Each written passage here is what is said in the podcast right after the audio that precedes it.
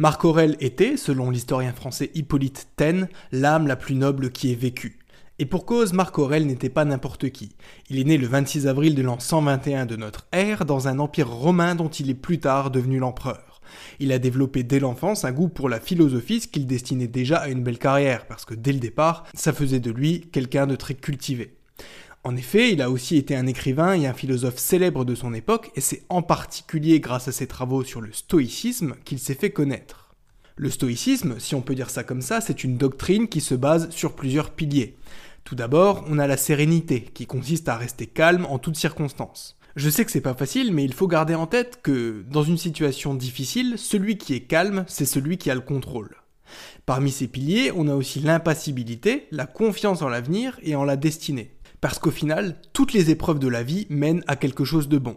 C'est un peu la logique du soit je gagne, soit j'apprends, et c'est aussi un pendant du déterminisme, qui est une autre doctrine selon laquelle tout arrive pour une cause.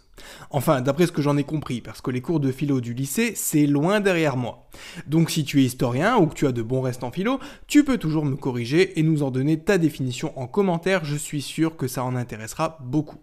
Quoi qu'il en soit, cette doctrine du stoïcisme est très intéressante pour améliorer ta vie et y trouver du sens. Certains psychologues ou psychiatres l'utilisent même comme référence pour mieux appréhender certaines pathologies comme l'anxiété. En plus, le livre qu'on va résumer aujourd'hui est considéré comme un monument parce qu'il permet une compréhension moderne de la philosophie antique. Alors salut à tous et bienvenue sur eBook, la chaîne de podcast où on vous résume des livres sur le dev et le mindset.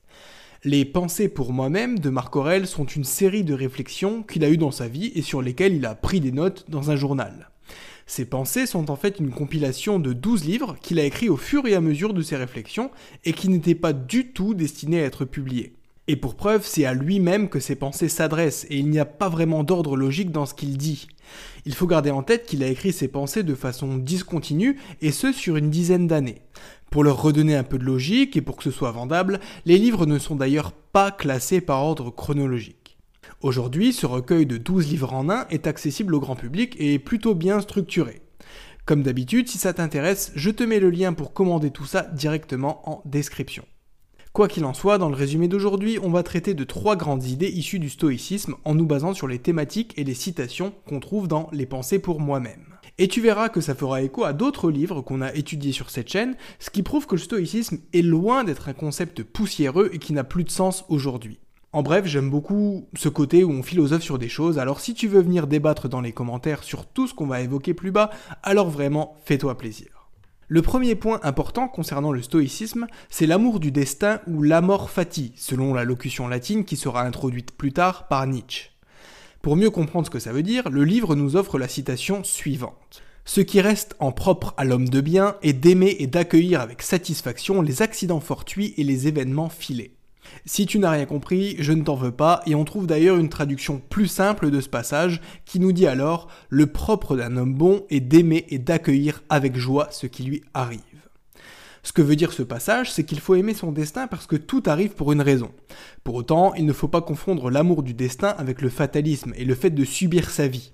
Ici, on retrouve plutôt l'idée que tout ce qui t'arrive est bénéfique, même si c'est des choses terribles, même si un proche à toi décède, même si c'est difficile, même si ça fait souffrir, parce qu'au final, ça te fait grandir.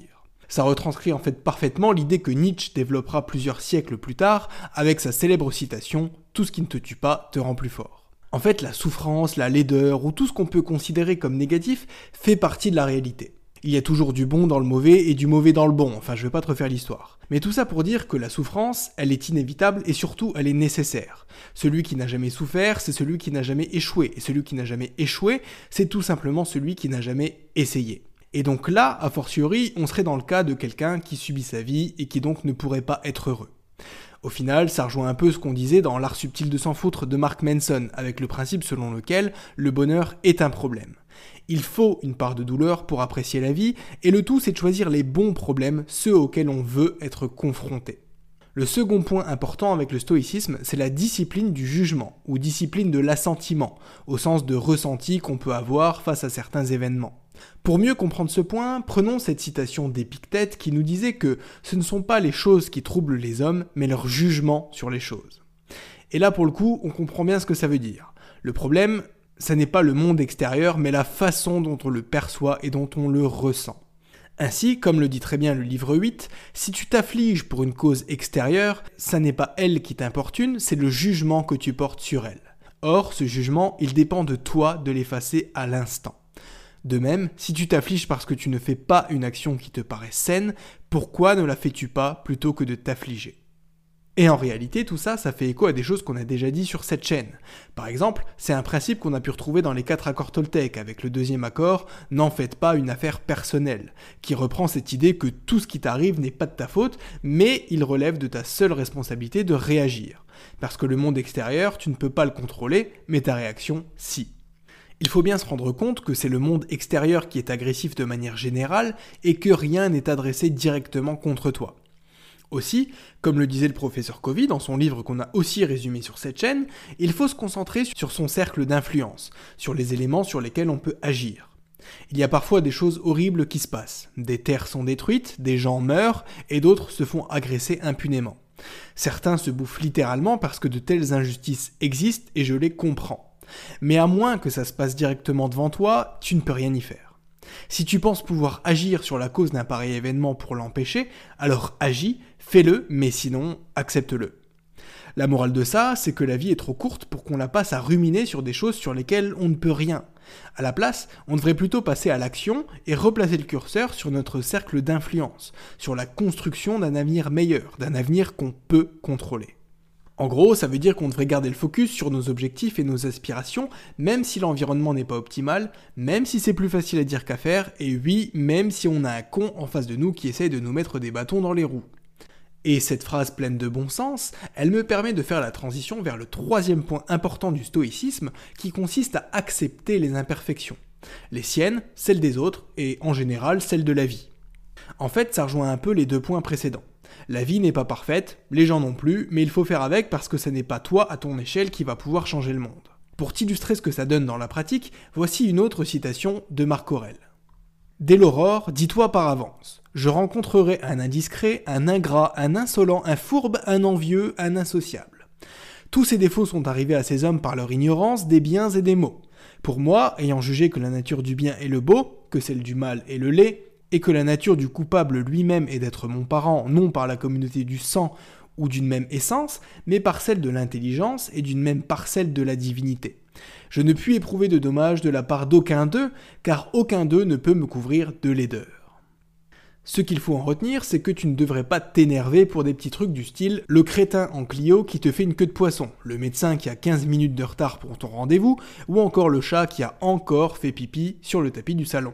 Ça paraît bête formulé comme ça, mais le fait est que c'est sur ça qu'on s'énerve le plus au quotidien, alors que franchement, il y a quand même plus grave dans la vie. Donc, non seulement l'imperfection de ce monde ne doit pas t'atteindre, mais en plus, tu devrais t'en réjouir. Parce qu'en effet, le cerveau humain n'est pas conçu pour aimer ce qui est trop bien, trop beau, trop lisse ou ce qui est parfait. On le voit bien avec la question de la santé mentale dans les pays développés comme la France ou les États-Unis. Le fait est qu'objectivement, on n'a quand même pas à se plaindre de ce qu'on a. Sous toute réserve et sauf exception, la corruption est faible, le système de santé n'est pas trop mal, le pouvoir d'achat des ménages est élevé et on n'est pas dans un pays en guerre. Pourtant, comme tu peux le voir à l'écran, le taux de dépression et en particulier le taux de suicide est beaucoup plus élevé chez nous que dans des pays qui n'ont pas cette chance. C'est paradoxal de se dire que les imperfections de nos systèmes, plus ou moins grosses, causent de tels résultats, tandis que les populations vivent virtuellement plus heureuses dans des pays financièrement, climatiquement et politiquement plus compliqués. Les tentatives d'explication qui sont données, c'est que pour notre instinct de survie, ça n'est pas normal d'avoir autant de confort.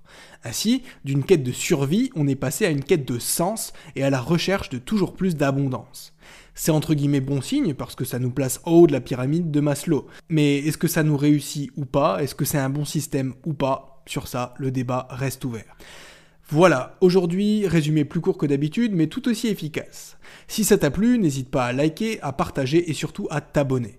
En attendant, je te dis à bientôt pour un nouveau résumé. C'était ebook. Ciao ciao